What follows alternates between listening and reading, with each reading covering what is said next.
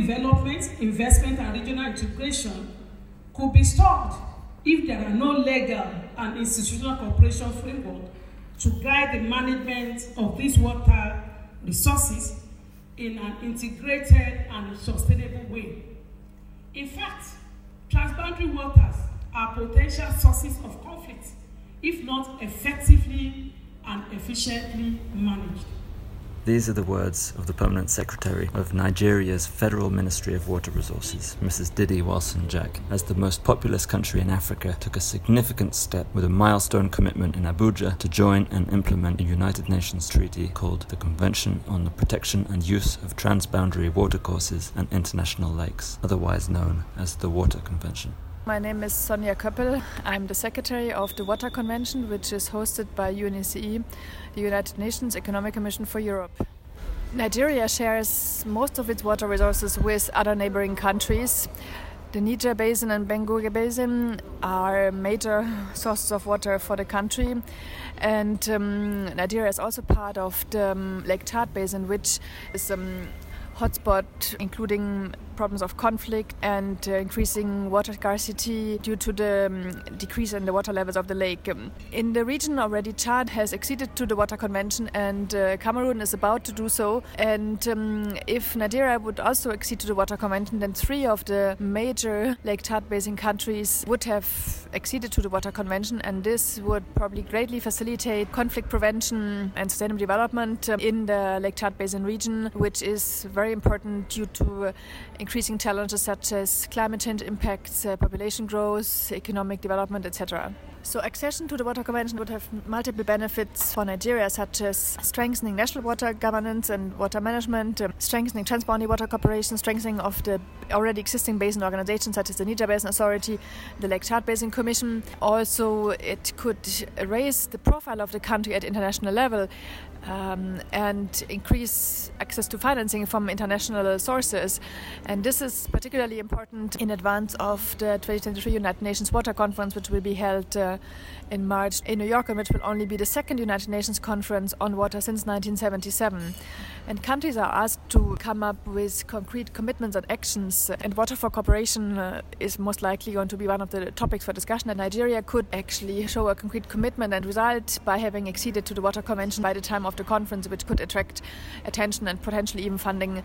Acceding to the Water Convention can help the country to better achieve the Sustainable Development Goals, and particularly SDG6. And Nigeria would join a community of parties and benefit from exchange of experience, capacity building, pilot projects, activities on the ground. Um, and this could um, support also in addressing challenges here in, in the country and in the region, such as uh, pollution, such as flooding, such as other climate change impacts, um, such as financing transboundary water cooperation. And in all these different areas, the Water Convention provides guidance, um, activity support, tools, um, and Nigeria would greatly benefit from those available good practices and also be able to share its own good practices at the international level by joining the Water Convention. We hear from Mr. Harry Liiv, Chair of the Bureau of the Water Convention and Special Envoy for Transboundary Waters at Estonia's Ministry of Environment. In water management, uh, there are uh, so many details uh, how to achieve the good water status, how to share the water, how to use that uh, most uh, efficient way.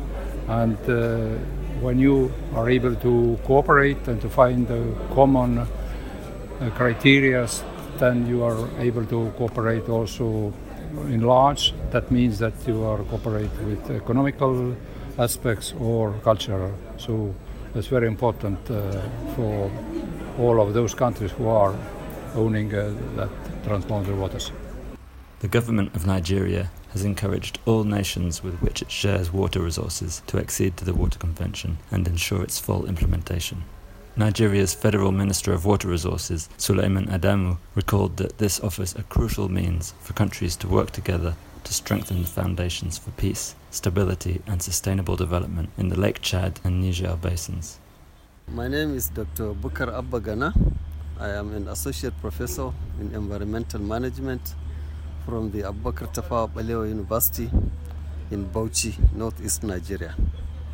It's important for Nigeria to actually accede to the Water Convention because Nigeria, even though we are very much endowed with water resources, both in terms of uh, drainage system within the country and then the transboundary waters.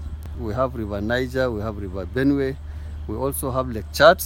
So we really have a stake to be uh, a party to the Water Convention. So we feel we shall have a better bargaining ground in terms of making agreements with our riparian partners so that our development projects will not actually suffer.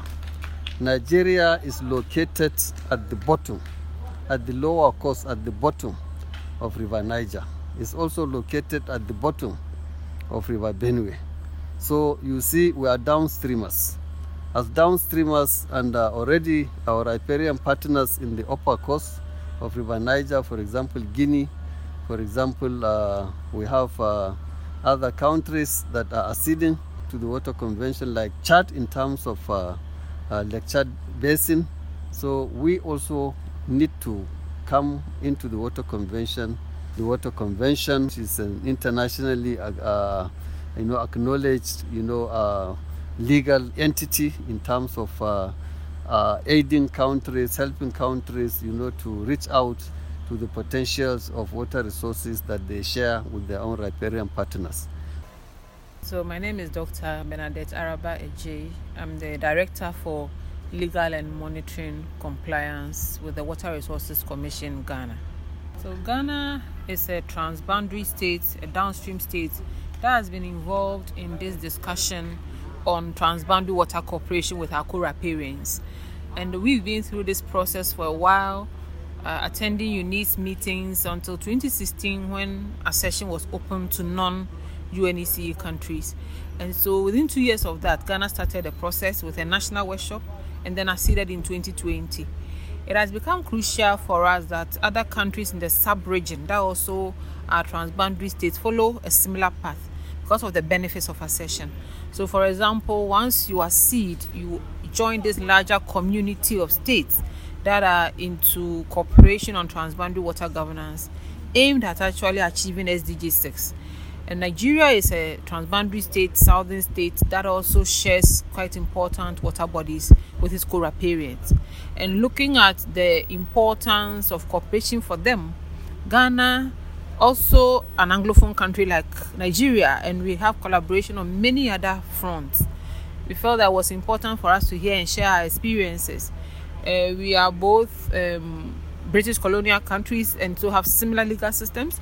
And we felt that we could share some of our perspectives on our path to accession and also uh, indicate to them uh, the, the benefits we've gotten since acceding in terms of implementation, help from UNECE to implement our obligations, and how they can also come up with their implementation plans uh, towards uh, their obligations under the 1992 convention. So the, the attraction for us was to engage our co-riparians in this journey. And I would say that one of the key benefits so far has been getting our transboundary authority, water basin authority, to buy in into this program. Um, our co-riparian Togo has succeeded. La Cote d'Ivoire is on course. Burkina Faso is on course. Talks have begun with Mali and for Ghana, sharing our very big transboundary water with them, having them as part of this international community, gives us a platform for engagement. Uh, they get a bigger picture, and then we have another platform outside where we are to talk. And uh, all the assistance that we get can also be shared with these countries. For us, we've begun an implementation plan. It's at the national level but also goes wider for the transboundary in the sense that we are looking at strengthening legal frameworks. We are looking at capacity building, we are looking at knowledge sharing and data. And for development planning, it stems from getting appropriate data.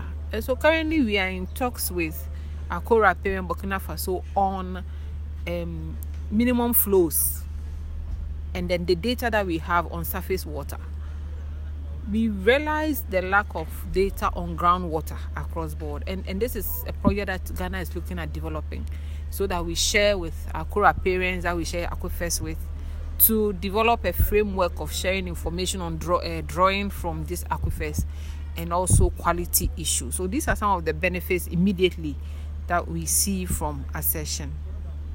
For the water conference that is to come up, I think the position of Africa in uh, showing our transboundary footprint is very important.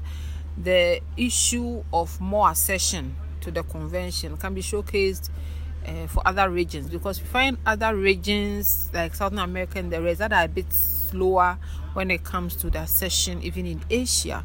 And so, when the benefits of um, if, if African countries have been able to come up with more bilateral agreements, more information sharing agreements, more pollution control agreements, then we can even start a conversation and say, look, we may not have completed it, but this is something we are doing, and these are benefits of uh, transboundary cooperation.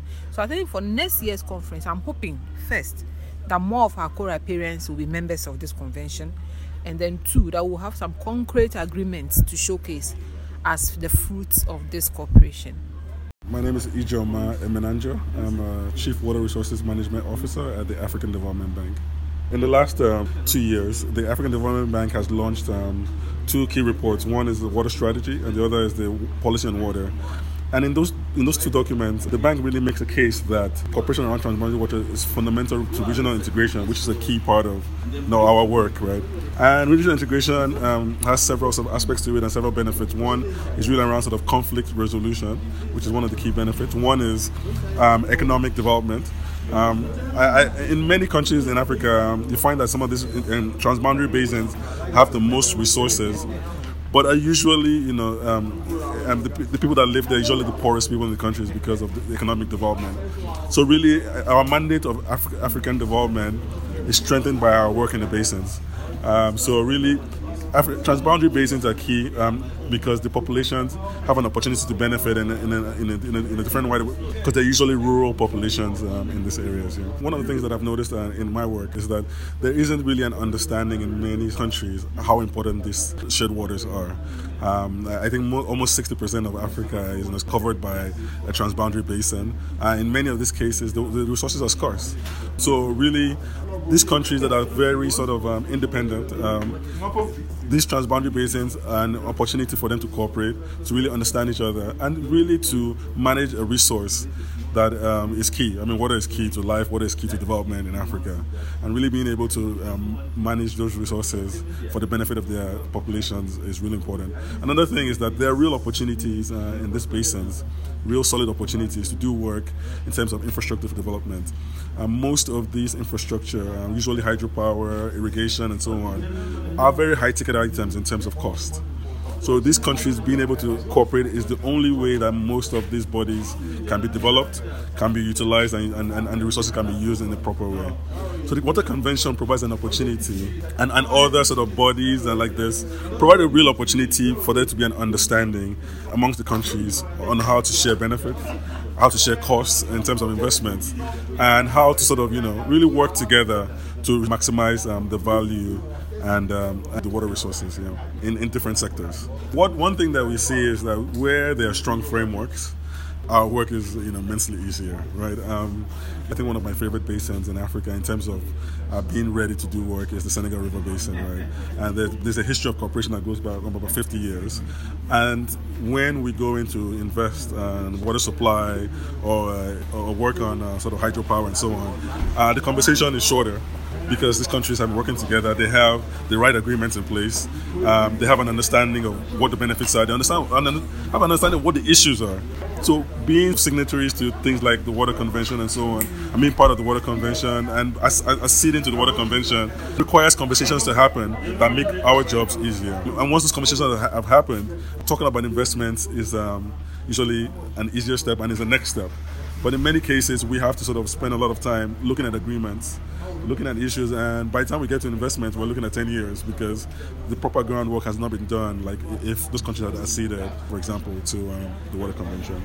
So really, that understanding that comes with that, you know, this type of cooperation document, and um, just to say, I haven't said this, but that um, you know it's very easy for countries to sort of commission projects at, at the national level because it's usually oh we understand what the issues are I mean, our sort of uh, our government understands, our politicians understand, our people understand. So it's very easy to sell this project, but very difficult to sell regional projects where they're not the right sort of conversations have been had and where the right agreements are in place, or you know where, where the right issues are being discussed. For for us, these conventions, this is why I'm here, really gives an opportunity for, for us to do the work that we, we are sort of called to do, which is to invest.